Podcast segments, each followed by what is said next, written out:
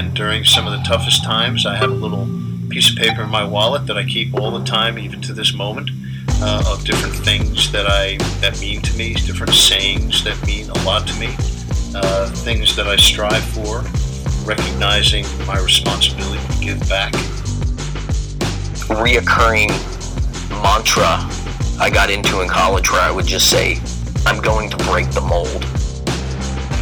Two days after my second injury, my dad flew out to Indiana and we drove home. Went right up to my room, slept for a day, and then I woke up the next morning. I spray painted my wall. No quitting me. I remember, you know, there is no quitting me, and I won't, you know, I won't give up. The number one thing you got to remember is you're transferring energy. And whatever energy you got is the energy the viewers are going to have.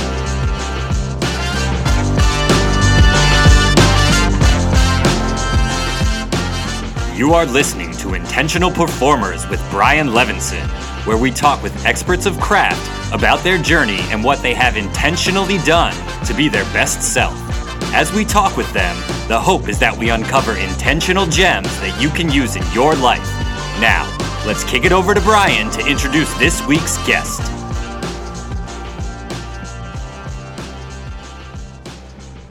Hello, everyone, and welcome back to the Intentional Performers Podcast. I am Brian Levenson. Excited to have you with us today for another incredible episode. But before we get to today's guest, I'd like to share a bit about myself.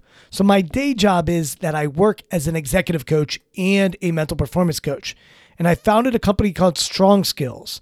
And at Strong Skills, our team is on a mission to change how the world thinks about soft skills. See, we are facilitators and coaches, and we truly believe that labeling competencies like leadership, teamwork, and communication as soft devalues and minimizes the importance of these skills. And one of the strong skills that we teach is what we call shift your mind. And the teachings come from my book, which came out in October of 2020. If you enjoyed today's conversation or any of our past guests, then know you're going to love the book. You can head over to Amazon or anywhere books are sold to purchase, and you can even listen to the audiobook via Audible. Thanks to all of you who have already purchased, and I've been truly overwhelmed by the response the book has gotten so far. Lastly, if you enjoyed today's conversation or any of our previous episodes, we'd love it if you went over to iTunes and wrote us a review. It really helps us expand our reach for the podcast. Thanks to all of you who have already done so, and let's continue to share these intentional performers with the world. Now to today's guest. Alex Auerbach is a licensed counseling and sports psychologist. He's a certified mental performance consultant and board certified coach working in professional sports. He's worked with elite teams and performers from a range of domains, including the NBA and the NFL, Olympians, Army Special Forces, Fortune 5 companies, and venture backed startups. Currently, he is the senior director of wellness and development for the Toronto Raptors, who play in the National Basketball Association. I really enjoy Alex's work. He's a great follow on Twitter, and he's also good friends with another friend of mine, Cody Royle. And in this conversation, we do a deep dive into the world of sports psychology. We talk a lot about leadership and culture and how individuals and teams need to work from the inside out and develop the mindset they need to be at their best, and how environments can impact us from the outside in. Alex is my kind of thinker. He loves to think about and research and study science and best practices that exist in psychology. And we both are extremely curious and passionate about what makes teams great and how do we create environments that can help individuals to unlock their potential. So here is Alex Auerbach. Alex, thanks so much for coming on the podcast where I thought we'd start is um, with environments because the more research I did with you, um, the more I noticed you talking about how do we create environments. And at least when I went to grad school for sports psychology, I felt as though most of the focus of my education was on the individual. And the more work I do, the more I wonder about, you know, are we trying to help athletes work from the inside out or are we trying to impact environments that can help them be their best from the outside in. And so I'd love to riff with you on that because I feel as though I still need more education on it. So it's where I'm probably most curious about. Um, so tell me about how you think about that, how you think about how you can impact an environment, uh, certainly at the professional level in sports. Well, Brian, first, thanks for having me. And I love this question. It's also super timely because I spent an hour this morning talking with a guy named Kristoffer Henriksen, who, in my view, is kind of the pioneer of more the environment work in sports psychology and has done a lot of work around what he calls the holistic ecological approach, which is just this idea that, you know, we need to position the people around athletes and peak performers generally to facilitate peak performance to be enhancing of performance versus the sort of static thing that athletes walk into and you just deal with what you have. So I think for me, you know, I'm very similar to you, right? I came up through a counseling psychology PhD program with some double training in sport and performance psychology. And really everything I was exposed to was about like the individual performer, right? How do I, as one solo person, reach my full potential and perform great consistently and i think that's a super interesting concept but when you get into the field and you get into the spaces what you find is that the athletes report the single biggest thing that blocks them from peak performance is organizational stuff. It's stuff around the stress and dynamics of the environment, relationships with coaches, things like financial stress, right? It's the stuff around them. It's not usually the stuff happening on the court that's sort of the, the biggest pain point. And so that pushed me to really think about that more. And where I've landed, I guess, is, is a few things, right? So one is um, the environment that it, the idea that the environment is responsible for developing talent i think versus thinking about talent as this thing we just find and plop in somewhere and it'll do its thing you know it's kind of like watering a garden. You've got to think about it that way. And so i've started to figure out you know what can i do to sort of move us toward a more coherent and integrated environment that promotes player development and thinks about that. And I'm lucky to work at an organization that's really oriented the same way. The same as thinking about things like culture and values, which I'm sure you, are familiar with and are really important to you too, right? Um, but how do we create a culture that people feel like they can belong in, that they feel like they can see themselves in, that they feel connected to.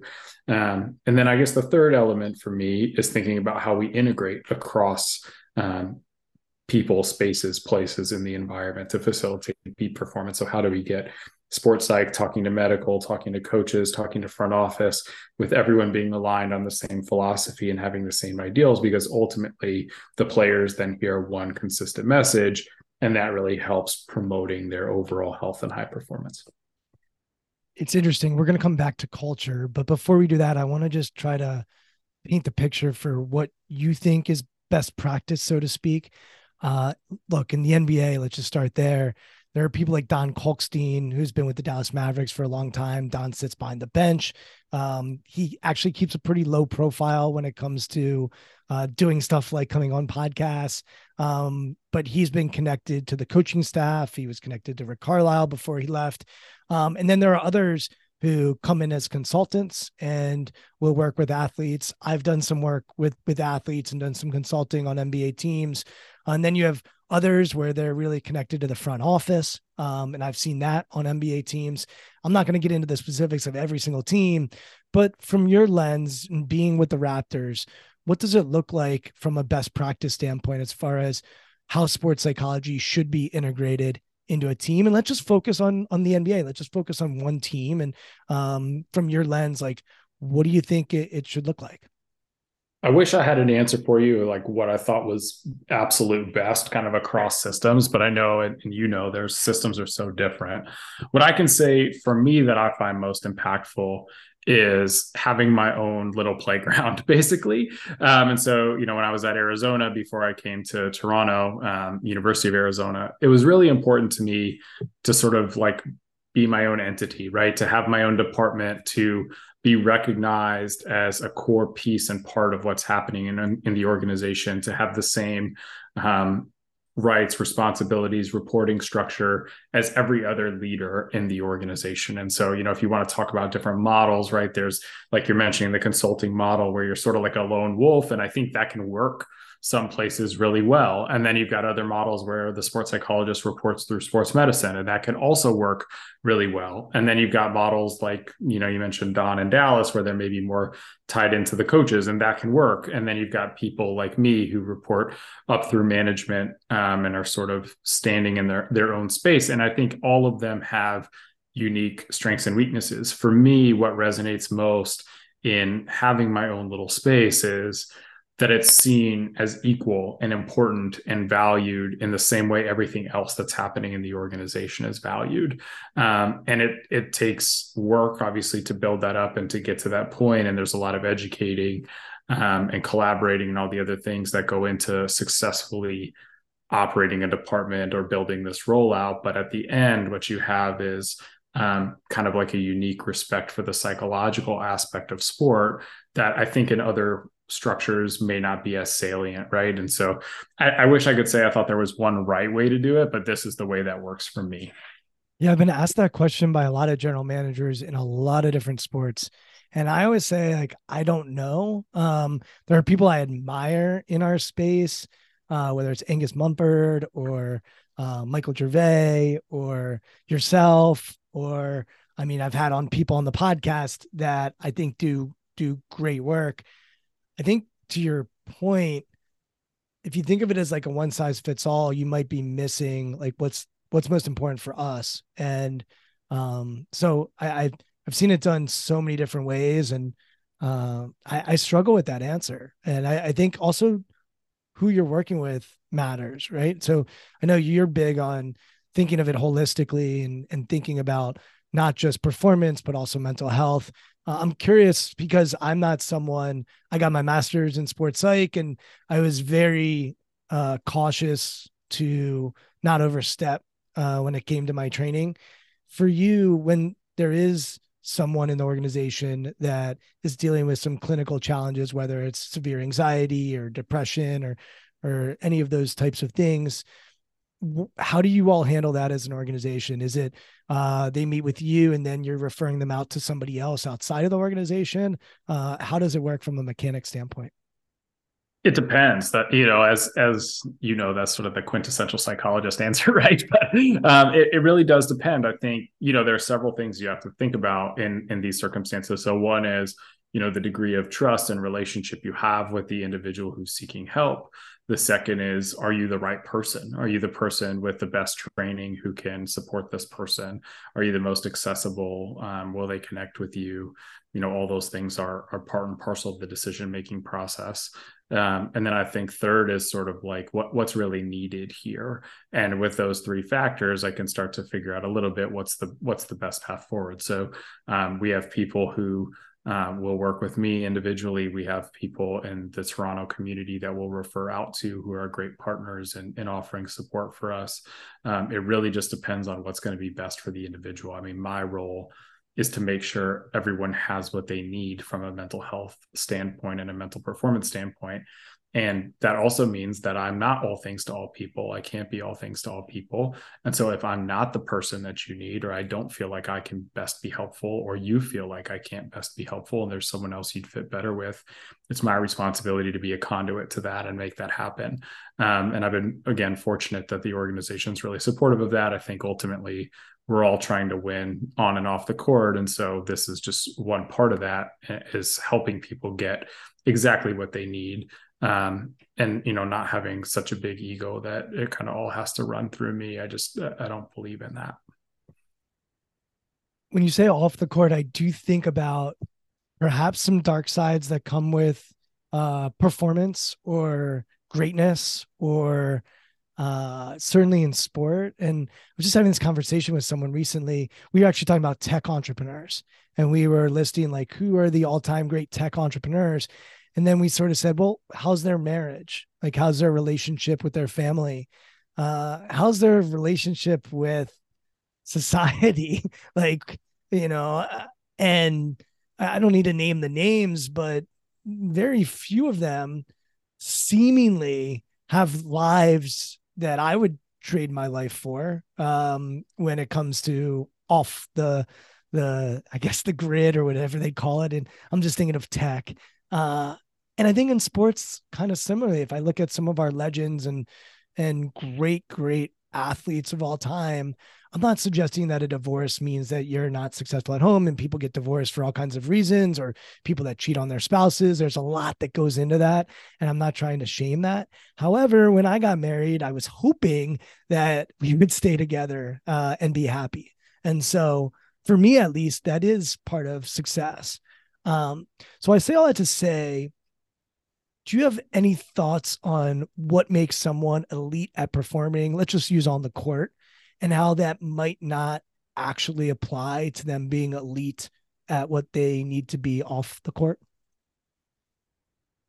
Yeah, it's a great question. Um, I, I guess what comes to mind to me is I think that you can be I think you can reach a specific place of greatness or being elite with some degree of what people would call balance.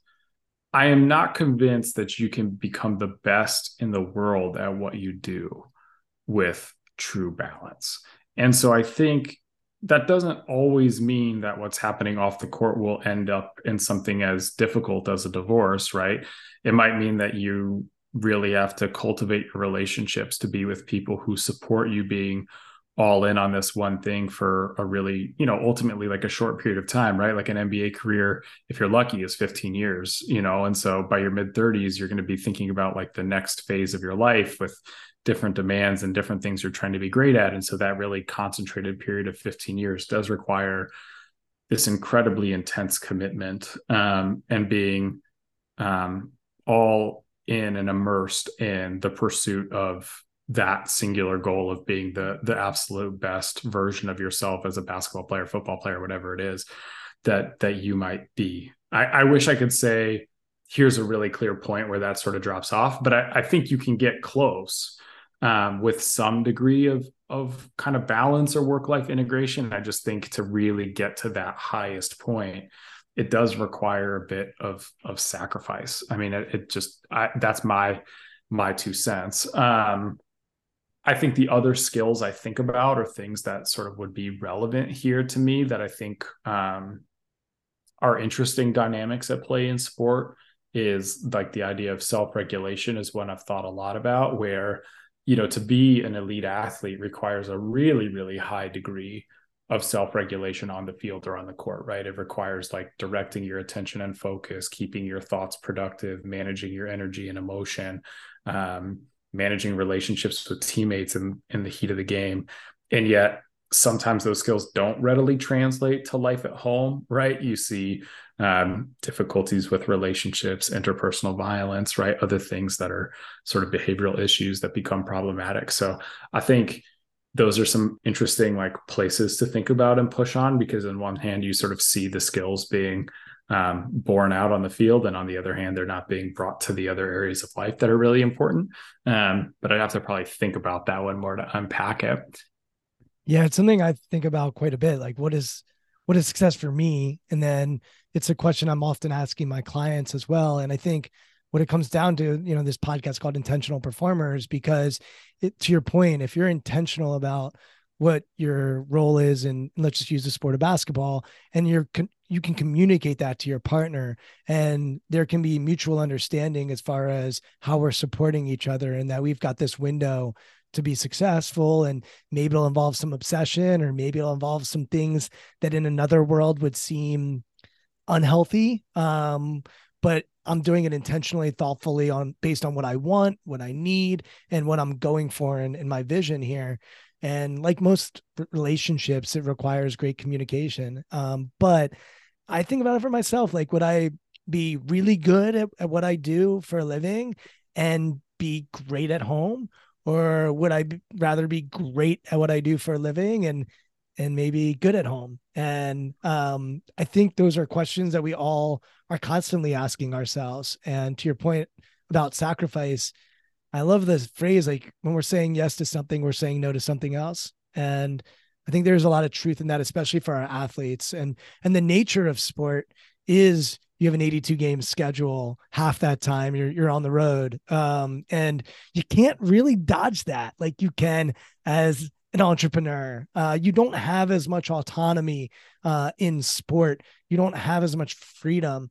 And so I think sport in general is kind of a loaded deck because you are dealing with high performance, high pressure. We're talking about professionally, at least. Um, there's going to be judgment. There's going to be evaluation. There's going to be identity crisis. And I would imagine all of that comes back to the mental health of an athlete and why it's so valuable not to just build a, a, a sort of house of cards when you think of their health. Can you speak to that a little bit of how you think about building their mental health and maybe their resilience and their ability to deal with hard things and how that could help them on the court, but also how it might impact them off the court? Sure. Yeah. I think to me, mental health is sort of the foundation of peak performance on the court and, and, peak performance off the court. I mean, to your to your point, like I think you can be great at home and great at work. I, I do think that's possible. I think it's the very, very tip of the spear, you know, the the one percent of the one percent where you can be great and good or excellent and good, right? But at some point, that sort of like idealized version of balance, I think, tips out of whack. But anyway, back to the mental health piece. I, I guess the way I think about it is um, kind of like physical health, right? You can't really perform at your best if your body isn't operating at your best. It's hard to dunk a basketball with a broken leg well, it's sort of hard to sustain energy for an 82 game season while you're also experiencing depression. And I think, you know, ultimately, all of these things connect back to our brain and the way our body manages energy and our allostatic load. Right. And so for me, having good mental health, taking care of your mental health, is about leaving more room for you to be a peak performer, right? It's taking care of the things off the court, self care, all that stuff. So that way you can uh, reach your full potential. Um, but everyone is going to experience mental health in some way or another, right? It's just part and parcel of the human experience. And so the more we can build those skills for coping, the quicker we can get back on our quest for being the best version of ourselves, reaching our full potential, all of all the stuff we're after in in elite performance. So to me, it's it's very foundational. Um, it's building things like self awareness, stress management skills, resilience, um, staying connected to our values and having fun, um, having good social support and good relationships. The things that we know create for create a meaningful life, right, and create just generally healthy people, but don't necessarily mean if you just do those things, you're going to absolutely reach your full potential. Like it does take a little bit more work to get to that peak level. There are other things you need to be doing beyond those, you know, core set of five or six or seven factors. But those things can also protect you from having experiences like a depressive episode or ang- generalized anxiety or social anxiety or other issues that could manifest through the course of a professional career if not addressed or taken care of. I think of a lot of the athletes that I've worked with over the years, and they usually have brilliant minds, and the way they can think the game is always impressive. I go back to my education, and a lot of my education was cognitive behavioral, meaning we would talk about self talk and the story that they're telling themselves and the dialogue that they're having with themselves and how that impacts their body. And so I think there's a lot around mindset and where are you mentally? Where I didn't think there was a lot of education. I still think there's a lacking is on the emotional side. And well, how do you feel? And how does your feeling or your emotion impact your behavior? And you said you were talking about energy earlier and you're talking about relationships. You know, these are largely emotional uh, experiences that humans have. Um, can you talk a little bit about how you think about emotions uh, playing a role in in athletes? And then I want to, after that, we're going to shift back into thinking about more systems and process and, and that sort of stuff. But let's stay with the athlete for now and and how you coach them on emotions and and how you think about emotions playing a role in performance. Yeah, cool. I mean, the first thing for me is debunking the idea that you can somehow be rational versus emotional or that you can be absent of emotion. Scientifically, at a base level, we're all feeling something all the time, right? We're all experiencing some degree of pleasure or displeasure with some valence, right? Maybe it's strong, maybe it's weak, but it's like constantly there. So that's my starting point for managing emotion and dealing with emotion right? It's it's about the idea that like this is a part of the human experience. So we're not going to get rid of it. We're not going to fight it. There's not going to be any way you're going to convince me that you can make a completely rational unemotional decision because it's just always here. And we know this. This is like neuroscientifically supported. There's tons of data to back this up. If you're interested in it, Lisa Feldman Barrett's work out of Northeastern speaks to this, and she wrote a great book called How Emotions Are Made that talks about, um, you know, the theory of constructed emotion, and it's the idea really that our brains are constantly issuing predictions, educated hypotheses about the world, comparing our hypothesis to the data that's coming in, and correcting for that. And one way that we correct for that, or one way that we make sense of our hypothesis, is with emotion concepts and emotion words, right? So we have an experience. We know that typically, say, something like pressure or performance anxiety is associated with this moment that we're having right now. What is that physiological feeling I'm having? How might I explain that?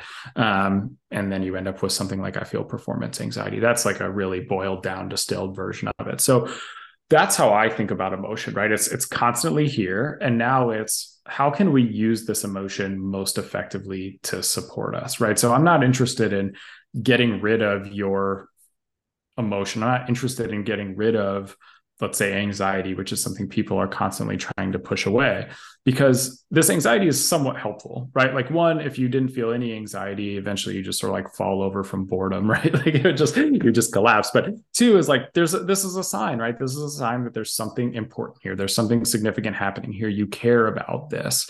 And now the skill is really how do we use that change in physiology? How do we use this change in energy to support your peak performance. And so it might be things like consciously redirecting our attention or our focus back to the task at hand versus the internal cues that we're feeling.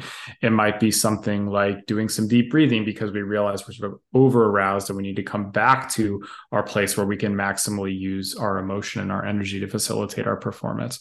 Um, it might be something like sharing how we're feeling so that we can sort of like process that and then move forward. So there are a bunch of different ways you can quote unquote regulate that emotion, but it, it's sort of always there. And so um, I work from more of like an acceptance and commitment therapy, process based therapy approach um, that I think m- matches well with this kind of ideology. And so I think the big thing for emotion there, of course, is this idea of acceptance. And and to be clear, like acceptance is not you just sort of like take everything and it is what it is and there's nothing you could do. Like acceptance is if there is in fact nothing you can do to change this situation or change this experience than it is being willing to sit with the discomfort as long as you're moving towards something that you care about right? So performance anxiety um, dealing with pressure dealing with you know difficult relationships right? Like that's part of the human experience. If you value relationships if you value being a good performer you're never going to go out there and never feel anxious. Um, but it's what are you willing to do with that anxiety in the service of your your seeking high performance? And then of course if you can do something about it you absolutely should. Um, you know that's part of being a peak performer too right? Is, is understanding what you can and can't control um, making changes where you can make changes and taking ownership over the situation. So those are the ways i sort of play with and work with emotion in my work yeah, and I'll add another word to it, which is mindfulness and the ability to notice or observe your thoughts and feelings without judgment. And of course, a great tool to use with mindfulness is meditation. But even more than that, like I think I had a client this morning tell me, Hey, I, am good at all these things, but I really struggle with meditation. I'm like, okay, let's just be mindful. Notice the clouds, mm-hmm. notice notice someone smile. Notice how you're feeling uh, when you're about to give a presentation. Like let's just start there. And i think sometimes we big up uh, meditation and we we focus on that. And you know, I look, I've meditated in Cambodia with monks and they don't have rules. They're just sitting there.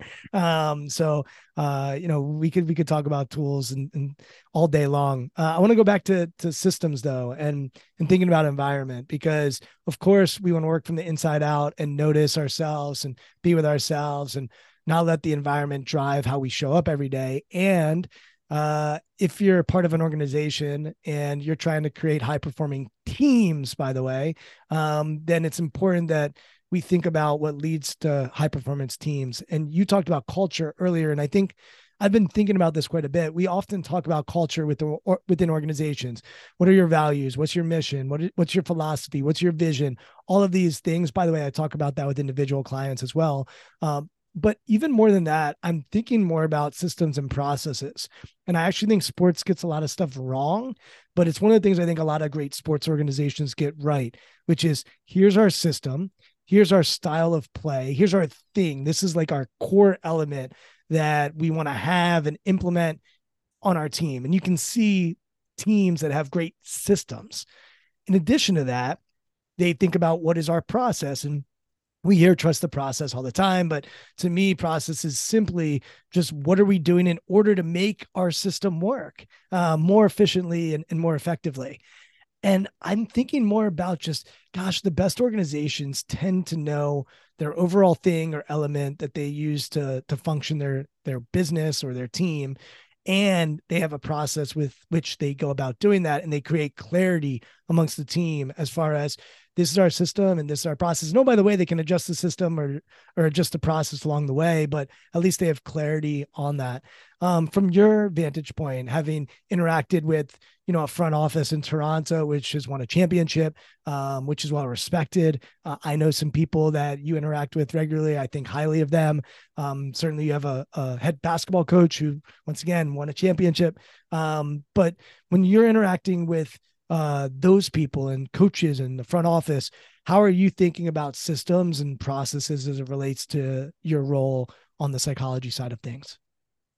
Yeah, well, one, I really like how you you described your systems and processes, and the word that came to mind for me that that sort of like links the two ways I think about it is this concept of like having a core identity, right? Or you know, I I think about it as like a central organizing purpose. Like, why do we exist? What what are we doing here? What are we all after?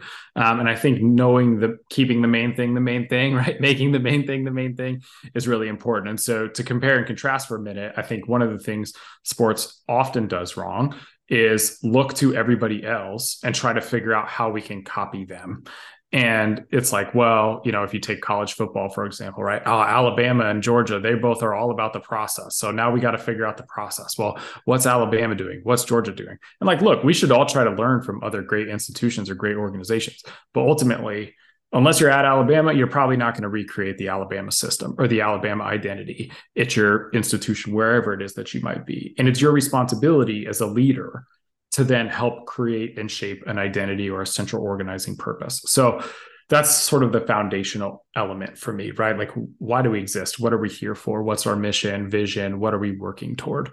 I think the other elements of culture I think a lot about are value standards and norms. So that might be my language for what you're describing as processes right? So values are um, sort of what i'd consider like a middle layer right underneath the central organizing purpose. It's like the qualities with which we want to pursue that organizing purpose. So if our central organizing purpose is winning an nba championship and being the best organization on and off the court like what does that look like? What qualities should that have on a daily basis? Maybe it looks like honestly assessing ourselves. Maybe it looks like um, high level commitment. Maybe it looks like hard work. Maybe it looks like consistent respect. These are all value words that people use a lot, but there's no right or wrong answer. There's no like magic formula for getting the values right. It's about what the people in your organization can connect to, can see themselves in, can buy into, and ultimately can live out on a regular basis. And if your values don't match what the people you have can do, then you kind of have to change either the people or the values, right? those are those are your two options. Um, and I think that's a really important sort of middle sub layer. But what I'm focused on most as a psychologist is the next layer, which is the standards and norms. So standards are sort of like what are the expectations we have, right? Expectations have a pretty outsized impact on our behavior generally and of our experience of the world right so if you think about uh, i don't know if you've ever see, read the book the happiness equation it's a it's a really really good book written by this guy Mo Gawdat who's an engineer former engineer at google and uh, Google X, I think is what it's called now too. Their little like ventures arm where he's just worked on moonshot after moonshot. And basically what he found was like the people who are happiest are the people whose experience matches their expectations. And the more that you're you can sort of map out really clearly like what you're expecting of people, how you want them to behave, what the values look like in action at a foundational level every day, the better your organization is going to be, right? So if you have a value and you stick it on the wall, but you don't describe how to do the value, how to live the value out every day, what you're going to find is that ultimately everything just trends toward chaos. you know, that's like I think it's Murphy's second law, right? so so it's just this idea that like eventually we all tend toward disorder if we don't have this standard that we're we're working toward that we've operationalized and made really concrete. So I'm looking for and listening for what are the expectations that we have of how people will show up and operate here in this environment And then the Yeah, norms. Uh, Alex, oh, go ahead. You, Yeah. before- Before you go to norms, let's just stay on expectations for a second, and then I'll come back to identity as well. Cool. I've worked with a lot of golfers, and it was always funny to me when a golfer would come off the golf course. I'd always ask, "Hey, how did the golf round go?" And they'd look at me, they'd be like, "Oh, I shot a 71." And I look at them and I go, "Well, how did your round go?" Um, because you're giving me a score, but I have no idea if you played an easy course, a hard course, if you had your A game or you had your C game, uh, if the person that you're playing against was an asshole and talking in your backswing every time, if your girlfriend just dumped you, like like it's just a score. It's not giving me that much nuance and detail. And so I started having golfers create an expectation scorecard where they would create five expectations they'd have for a round, and then they'd score themselves in addition to the the score that they had to put on the card uh, for winning or losing. And it was always interesting to hear what they would say, like, what do I expect of myself for a four and a half hour round where it's 18 holes and I expect to take a breath before every golf shot. I expect to smile. I expect to talk to myself in a useful way. I expect to um, engage with my playing partner.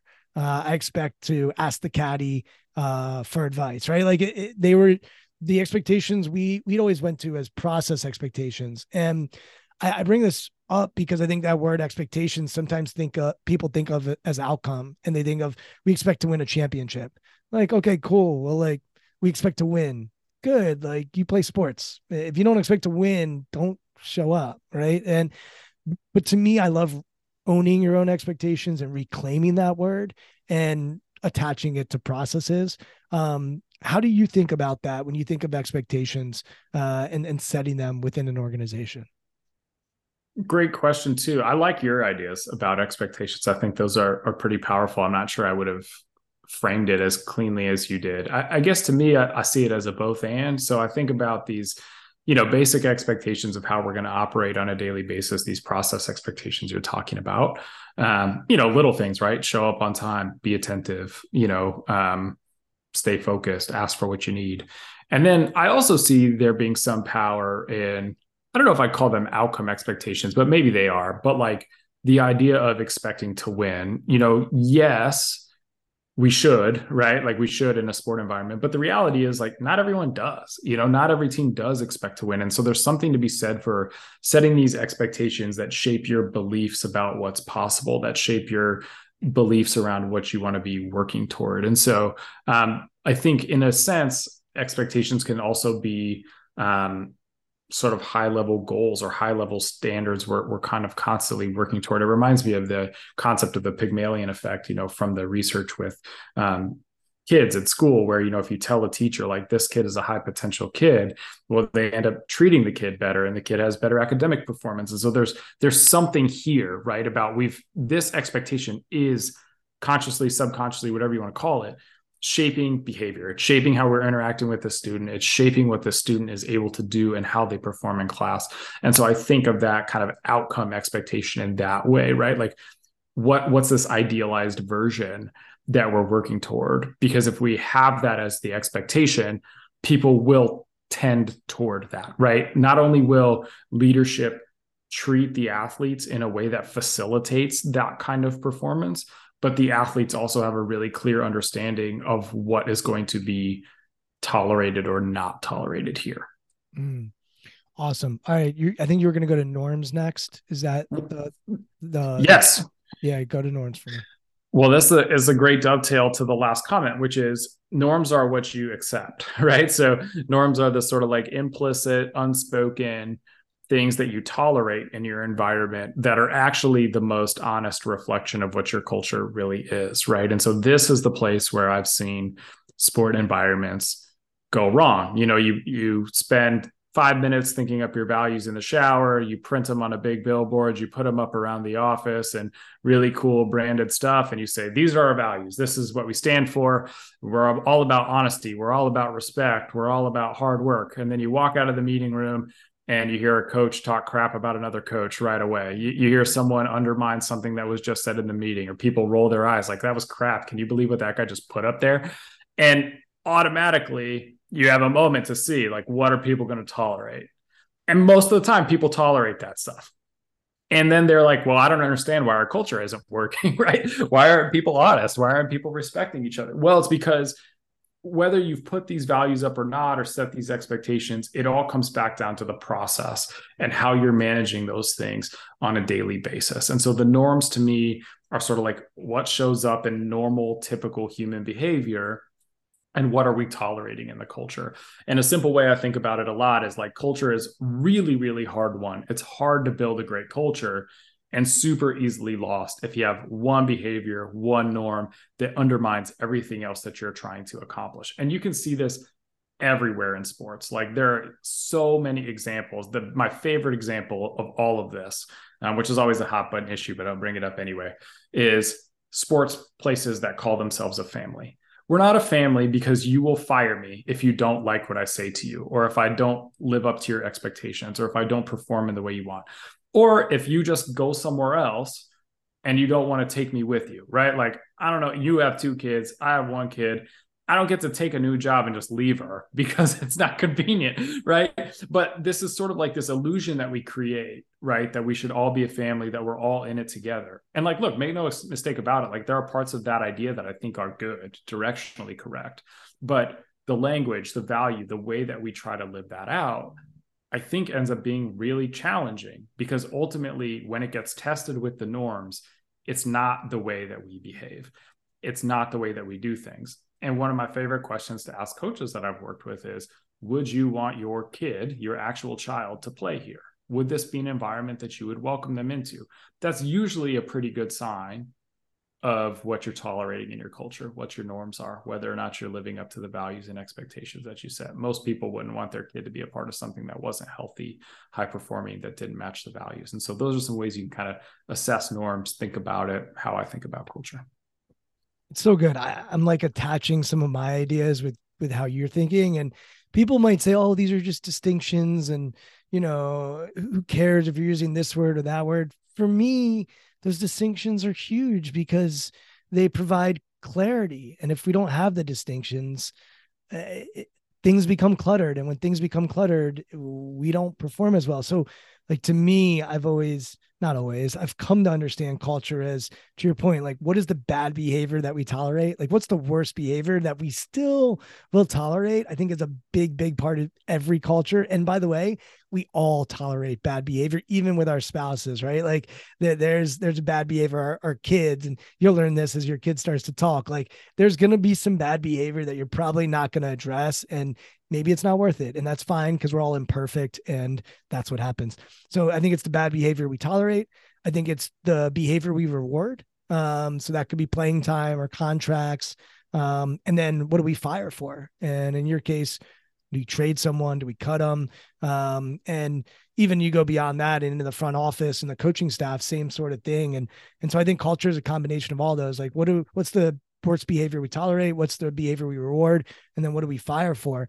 And i'm sort of putting that all under the umbrella in my head around what you call what are the what are the norms but like process norms so the the process as far as uh, what what allows our system to work effectively and efficiently is going to be driven by what bad behavior we tolerate, what we reward, and what we fire for. So I'm kind of seeing it as an umbrella in my head, and um and and it's it's fascinating because every organization has these, um and when we don't have clarity around what we fire for, what we reward, and what bad behavior we tolerate, things become very confusing. And you've probably had players say this to you. The worst place you can be at with an athlete on a sports team is if an athlete thinks that the coaching staff or the front office is playing games. When they say, I feel like they're playing games with me, it's it's in a bad spot. Uh, and it's really hard to come back from that. Uh, so anyway, th- those were like some of the way I was digesting what you were talking about because I do think it, it's it's really important. Uh, as you think about Toronto and you mentioned identity as the first layer here and the values.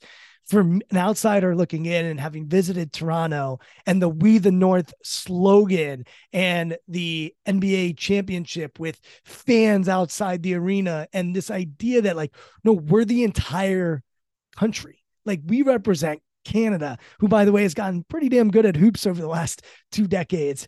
Um it it from my standpoint, it becomes clear like we are actually representing something way larger than just the city of Toronto. We're representing an entire country. This is the Canadian uh, professional basketball team here. do you think that it has to be like that clean and clear. Do you all think about that as part of your identity when you're building culture? Uh, and I'll give another example that might resonate too. I remember the Detroit Pistons were winning a championship and were highly competitive with their team. And if people remember, their team did not have a superstar. So it had five good players, but not a superstar. And they had a whole thing around blue collar and you know Detroit basketball, and it was this whole uh, thing around being blue collar and being Detroit, and the branding and marketing actually matched what they were doing on on the court, and you could see almost this synergy that was taking place. Um, I don't know if that matters, but I'd be curious to get your perspective being in Toronto.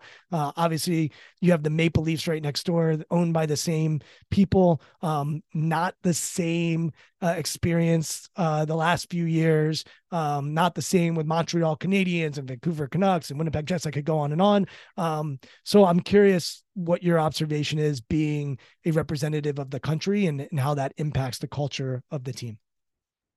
I think to me, why it's so significant is it's something that you can quickly recognize and connect to if you value being a leader. And so I think to me, what it speaks to is the responsibility I think we all feel to represent not just the organization well, but the country well, right? To show what a country of basketball, you know, players can do, right? Um, and so for me, even as an American living in Canada, it's like a part of the identity that I can latch onto. I'm like, oh, that's pretty cool, right? This is really unique here. This is kind of a signature stamp for this city that cannot be replicated because there's no other basketball team in Canada.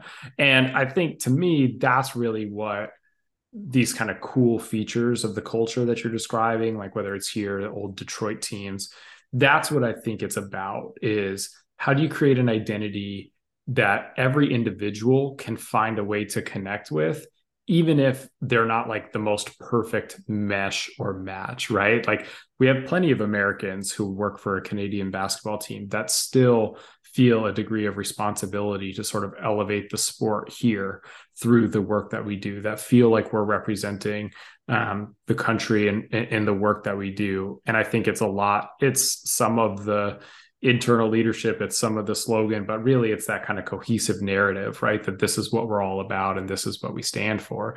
And so i think that's that's what the great cultures are looking for. It's your unique thing that speaks to whether it's your location or the era or the people you have right? Something that that you can latch on to that people can then interpret for themselves and internalize right? So to give like i guess a clear example you know one of the things i think about a lot with teams who are doing say values work is um, you know typically teams will identify five to seven values and let's just say for the sake of conversation like respect is one of the values. Well the next step of that conversation is to ask each individual player what does respect mean to you how do you best receive being respected? Like, how will you know someone else is being respectful? And how are you going to demonstrate respect to other people? And what you find is that the answers are not the same, but they don't need to be. We just need to understand how each individual is connecting with that value and how they see themselves living that value out. And as long as we have that mutual understanding, we can bring that value about together in a shared kind of identity sort of way. And so that's what I think like we the North does as sort of like a big North Star, right? Is like it gives everyone something they can latch onto and understand in their own way and manifest in their own way, which I think is is kind of cool. But it doesn't have to be something, you know, countrywide. It can be specific to your region or whatever it is that speaks most to the community that you're in. Yeah, community, belonging, these things impact from the outside in how we show up. And I think to your to how we started this conversation. Yes, we want to work from the inside out and we want to work from the outside in. It's both. And I'm always laughing when people say you need to work from the inside out. And then I'm like, yeah, but we're also talking about culture and energy and all that stuff, which is outside in. And so ideally you have those two forces working together in unison and rowing the boat in the same direction. Uh, and speaking of rowing boats, you said something about leadership and you said ultimately it's like, hey, do we have leaders that will carry that torch? I've been thinking about this a lot lately, which is, you know, in sports, if we are honest about what teams value, and look, I've consulted to three different NBA teams, and I will tell you, all three of them shopped for different groceries. You know, there was one that really focused on their values and their system. There was another that really focused on the best talent at the draft, and the other that really focused on something very specific that they were looking for. And I, I just, I really think that none of those teams were really focused on leadership. And for me, I've come to think that leadership is do you make a positive influence on the team? Are you focused on making a positive influence for the team? And basketball is a team sport. And we see it. Like there are these super teams that exist in the NBA right now. And if you look around the league and things have changed the last few years, it's pretty fascinating time in the NBA. We don't know who's going to win the championship. You know, 10 years ago, we did. We knew it was going to be between these two or three teams. It's kind of a cool time in the NBA. At least I think so. Leadership, though, like what would a team look like if they were all leaders? What if we had a team that was all focused on positively influencing the team? And I know that's sort of pie in the sky thinking. And I know for a fact teams have won championships without having, you know, their best player as a as someone who's focused on positively influencing the team. Um, so I know it can go counter to, hey, get the best players and put them together and, and win with talent. I'm curious to get your perspective, whether it's drafting or free agency. How much do you value leadership? How much do you value people that actually want to make the team better and are focused on that um, as a primary focus rather than as a secondary focus? Because there are plenty of athletes who want the team to do well, but their primary focus is to get paid. Um, by the way, we can take this outside of sports. It's the same in business. I, I it might even be more so in business because there's not a shared like drive to win in the same way.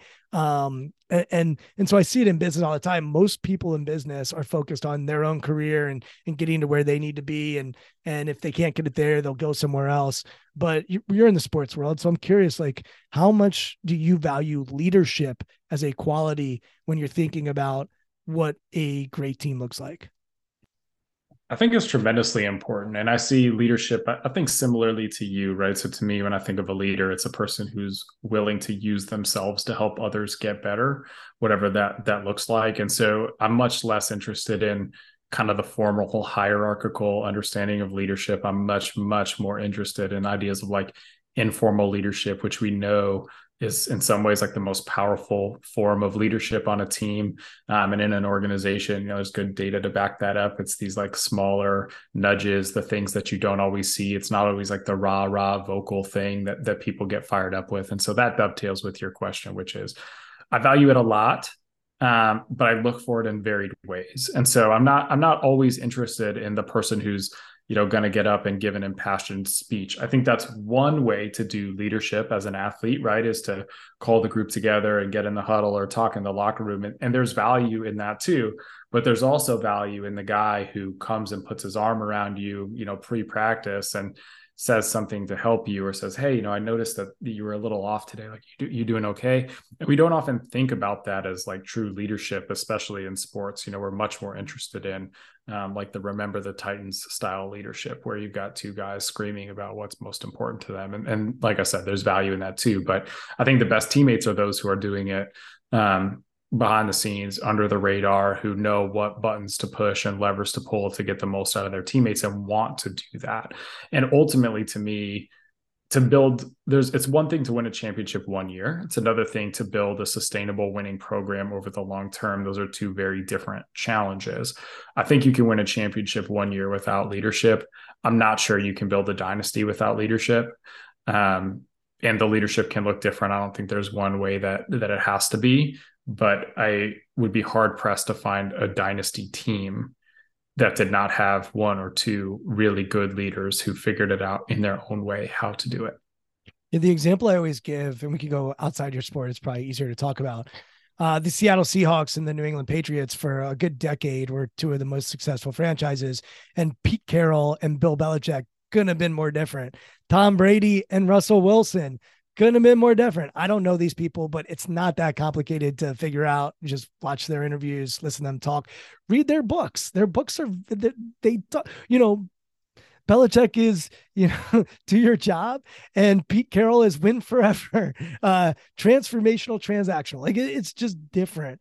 Um, so I agree with you. There's more than one way to do it, but I would argue that a lot of those people that I just mentioned are focused on trying to influence the team in a positive way and are focused on the end goal and the end in mind and developing a process to and and developing systems to help them get there. And so um yeah, I, I think I just think I think it's undervalued. I really do. And I think I've been in war rooms, I've been interviewing players in in many different leagues, in three different leagues. And um I find that it's it's pretty low. And, and by the way, I'm not anti-talent. Like I'm very pro talent. I think I know I had a ceiling in basketball that was very, very low. Uh, it didn't matter what qualities I had. Um, so it has to be both. But I, I just find that they we don't always focus on what can make the team better. And that once again, I go to business as well, which I know you spend some time in. Uh, I want to go to this idea of an unfair advantage. I remember the first person that asked me, "What is your unfair advantage?" And I paused and I thought, geez, that's a great question. And I didn't have an answer. Uh, for you, you have a newsletter around this idea of an unfair advantage, of a podcast around this idea of an unfair advantage. Why those two words? Why why put those words together and and focus on those? To me, the unfair advantage is about your signature strengths and how we leverage that to help you be the best performer that you can be. So I'm a big believer in optimizing your strengths. That's not to say don't work on your weaknesses, but it's to say we're generally in sport over indexed on the idea of building up our weaknesses and not focused enough on on building up our strengths. And so I like the term unfair advantage because it it feels inimitable, it feels hard to replicate, it feels like it's unique to you and it's all built on the principle that everyone has one. Um, and so that was really like the genesis of that. And part of how that newsletter came together and how it continues to evolve is um, out of like what both cody and i found to be our own unfair advantages right? So for me i think it's my my background and my experience. It's the training in psychology. It's experience being a division one coach. It's a background in business that gives me a unique lens that also informs a lot of how I do my work. And um, you know, there are a lot of other good practitioners out there who don't have any of those experiences and who I admire and who do great things too and who have their own unfair advantage. That's just mine that I think is is hard to replicate and hard to replace. That makes me a bit unique at what I do. I'm curious what what your answer was when you got asked. Oh, I think it was um, being perceptive uh i'm deaf in my left ear. And so um i uh i can't hear great and so all my life i have used my eyes for a lot of my learning. And even in school i would have to sit on one side of the room and um, just be very aware of where i was. So i probably am overly sensitive as well because there's probably stuff going on in my body that that I notice or I feel. Um, so I think my unfair advantage came from sort of that daredevil philosophy. Um, and uh, you know, where he loses his sight, but he's got all these other unfair advantages. Um, and so uh, that's how I think I answered it at the time. Look, I also think of the word privilege, right? Like I, I am very quick to acknowledge like privileges that I have in my life. I grew up in a wealthy suburb. I had two parents that loved on me. I had two brothers that are great. I've grew up in a neighborhood with friends and went to a good school. And so, so like I think of unfair advantage in that sense too, that um, I'm born in the US. I was born in a city, like I in a suburban area of a thriving city. Like I go on and on and on in that sense, but um yeah, I I think it's my ability to see things that others miss, connect things that others miss in part because of something that I didn't have. Um how would you answer it for for yourself? Man, that is such a cool answer and I I appreciate like the superhero side of it. I appreciate the story side of it, um, and I appreciate the the privilege part of the conversation too. I mean, certainly when we we're kind of thinking about the terminology we had we had thought a little bit about like the connotation associated with that or what other associations might people make and ultimately I think still landed on this idea that like everyone has that kind of signature strength, that unique thing. Um, I, I think probably mine is the ability to see a system and break it down into component parts and see how things fit together and identify what levers to pull or things to move that can make a big change and do it in a sort of behind the scenes way. Is there a um, story? Is there a story as to how you learned how to do that? I think it was honestly like exploring just a million different things you know like that's just always been something i've been interested in is how do i kind of take information from across different fields or experiences from across different fields and synthesize and and build it into like a core working model of how things work. And so i think it was a little bit of like being a college football coach and burning out on that and not feeling connected and going through a really tough period in my own life afterward and thinking about like what was that about? And then arriving at like oh there was some system issue here right? And like what would i have done to make it different or how could i make it different or better? And then it was um, trying to kind of find my own way and getting my mba along the way and sort of thinking about business and now thinking about like the way leaders managers people in business do things and tying that back to coaches. And then it was getting my phd and thinking about well how does that connect back to business and back to coaching right? It's just like this sort of virtuous cycle, I guess, where pieces of the puzzle started to fit together for me. And I just ended up building sort of accidentally like a really rich conceptual network that allowed me to sort of see the different ways things might piece together and play out from a bunch of different models or different ways of thinking about things. And then it's just getting the reps and and sort of being in these spaces that I've been super fortunate to be welcomed into and starting to tease that all apart and apply what I've learned there's something really cool if we put together what we both said. Our unfair advantage came from some sense of adversity or or some negative thing from happening. And so like my answer to your question is both things right? It's like oh i definitely did not start at home plate when i started my life and my career. And and so i have this privilege that definitely gave me an unfair advantage. And i think there was something that i didn't have that as a result created a thirst and a ability and a capacity to be better at certain things because I had that taken away. And just this morning I had a client and we were talking about their unfair advantage is their ability to connect with a lot of different people. And where did that come from? It came from being in different environments as a kid and feeling like an other and then learning how to fit in and you know being able to switch from those different environments. And so i wonder as you continue to explore people's unfair advantage how much of it is an unfair advantage based on privilege versus how much of it is based off of adversity? Have you noticed anything on on that as you're exploring what people's unfair advantage is? I think most people gravitate toward the adversity and then what what grew out of adversity. There's a great line of research around the idea that talent needs trauma, um, which is obviously an extreme way of framing it for you know getting people to pay attention to a line of research. But it's just the idea that like adversity does tend to bring out people's real strengths, um, and so you know certainly I think there's always an element of identity that's a part of the unfair advantage. And, you know, um, to use your metaphor of being born on, on home plate, like I, I too did not start at home plate. And so there's, there's trying to unpack and learn more about that and how that impacts the way I move through the world and the work that I do. And then there's also still recognizing, like you said, that everyone sort of has unique trials that they go through and, and how you come out the other side and the skills you develop in coping with that, I think do then uniquely position you and lend themselves to you maximizing and leveraging those things. And so I think people are are more tend to more gravitate toward that concept. Like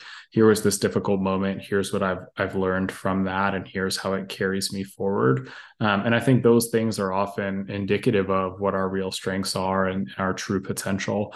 Um, those are sort of moments that like show us what we're really capable of. Um, and that's I think the genesis of the unfair advantage. You don't have to go into specifics here, but I know you and Cody are big on coaches' health and making sure that coaches are um, you know doing what they're often telling their athletes to do and whether that's sleep or nutrition or taking care of themselves mentally uh, have you noticed uh, anything in the coaches that you're around. Look, you're around professional coaches uh, every single day. Uh, and I would even extend it up to management and and people that you notice there. Are there unfair advantages that you notice that they tend to have in order to to make them elite at what they do?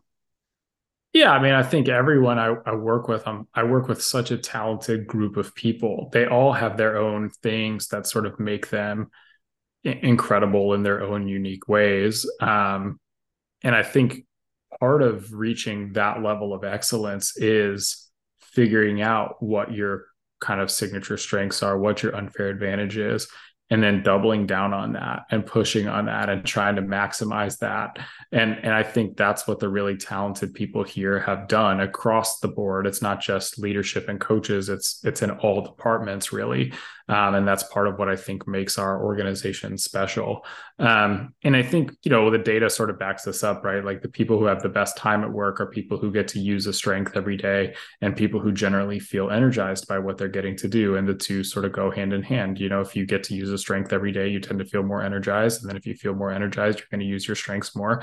And it sort of goes goes back and forth. And so um, i think here we're really fortunate that we we have an organization that does operate and focus on getting everyone to achieve their full potential wanting everyone to be their best in service of the team being the best it can be and i think that all boils down to putting people in a position to leverage their unfair advantage to help the team taking all these unique strengths putting them together as a group and now let's see what we can go do do you all use Strength Finder? We haven't used Strength Finder, at least to my knowledge. They may have used it before I got here. Um, you know, I, am a big fan of the VIA character strengths test, so that's been one that I've rolled out. I think that works well and has some good language. But honestly, I think any, any of the strengths based tests are, are interesting ways to sort of like put some conceptual language around what it is that you're good at. And why take on this mission with Cody? Uh, so we've had Cody on the podcast. Uh, we mentioned before I started recording, consider him to be a friend, even though we've only met in person once. We've we've done some stuff together. I just think he's a really sharp guy and thoughtful guy. Um, why why the passion for sort of coaching coaches or serving coaches uh, and focusing on that, especially when it comes to the newsletter and and some of the content you put out. Uh, what's the mission behind the desire to serve coaches? Yeah, Cody's all right. I, I think for me, um, Yeah. Uh, so some of it's born out of my personal experience, right? Like I was in a coaching environment where, I mean, like I can like vividly replay in my mind the moment where another assistant coach who I now, you know, a decade plus later consider to be a, friend kind of, um, who told me like, uh, you can sleep when you're dead. Like you'll be fine. Don't worry about taking care of yourself. Like you'll you'll be fine. You just got to push through it. And I, honestly, like that was after that season was the lowest point in my life I've I've ever had. Like I was completely burnt out. I was lost. I didn't really know like what I wanted to do. I just knew I didn't want to feel like that every single year until I reached some, you know, grand destination and then, you know, figured out from there how to do it well, you know. And so some of it's born out of my own experience and understanding like just how intense of a pressure cooker the coaching environment can be and wanting to make coaching a healthier place some of it's born out of some of what we started this conversation with which is you know the environment is heavily dictated in sport by the coach. Um, and we know that if coaches are stressed out if coaches are under functioning under underperforming the athletes perceive that. Athletes pick up on coaches who are stressed out or not feeling confident or who aren't focused who are under pressure and it impacts the athlete performance. Um, and so i think that's that's really critical right is helping coaches be the best version of themselves so that the system so that the athletes so that the people in the sport environment can be the best version of themselves.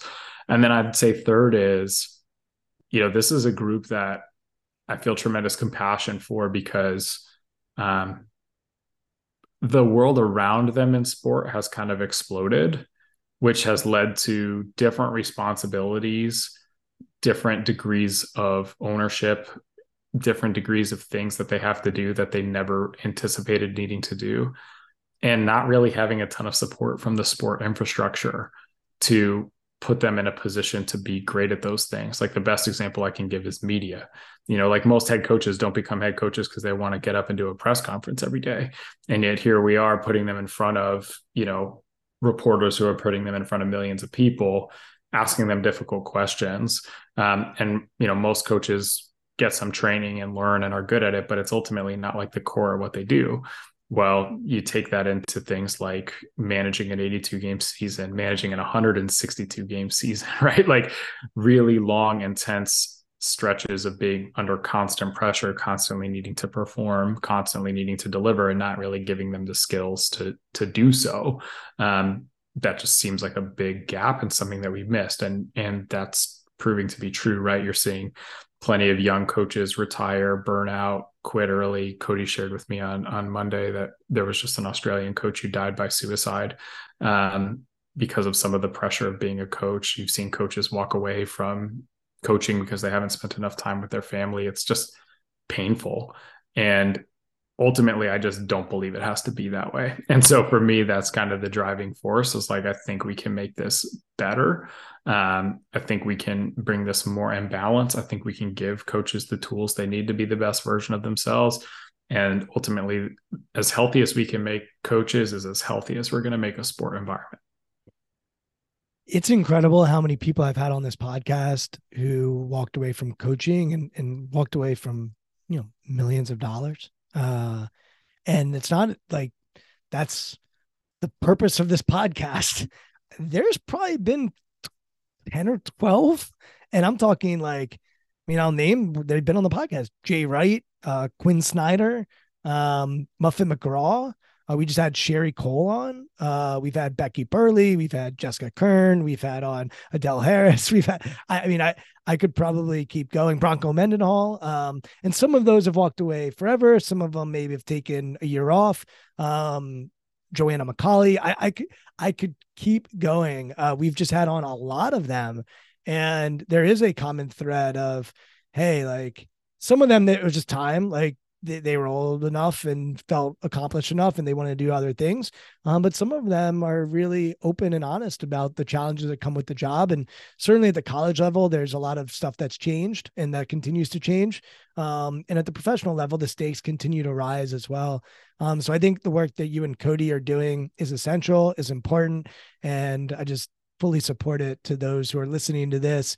Um, even you know, high school, we like we tend to talk about college and pro, but the high school coaches too. I mean, I've got plenty of friends that coach at that level, and they have to deal with parents and they have to deal with administration, um, and uh, it's it's a challenge. So um, whatever level people are at.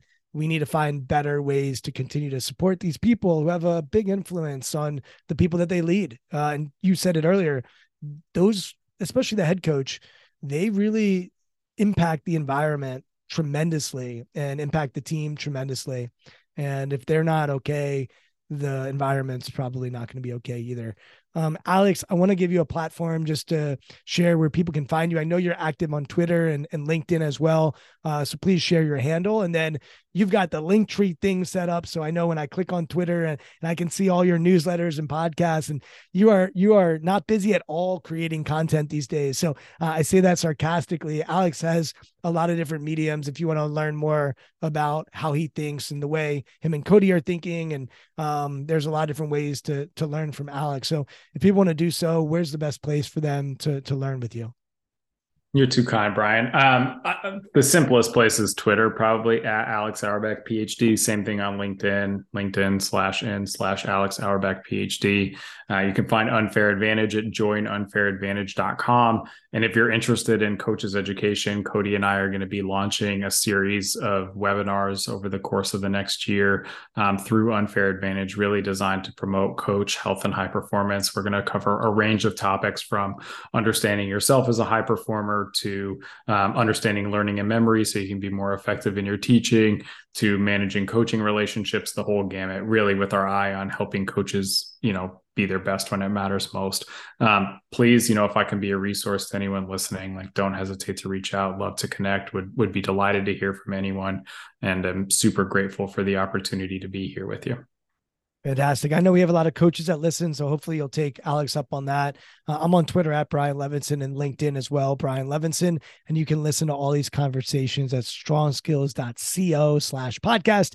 You can listen to Cody's conversation if you want to check that out. By the way, he's another coach who um, I think has left coaching to pursue other interests as well. And as I said, and and Alex sort of took a swipe at him earlier. We, we I think we both we both think highly of Cody and think yes, the world of absolutely. Cody. So um Alex, this has been a blast. Great to get to know you. I've enjoyed following you on Twitter for a while now. Uh, you put out great stuff, so keep up the good work, and and glad we could make this happen. And next time you're in DC, hopefully we can break bread. And certainly, if I'm up in Toronto, I will be reaching out. So thanks for coming on the podcast.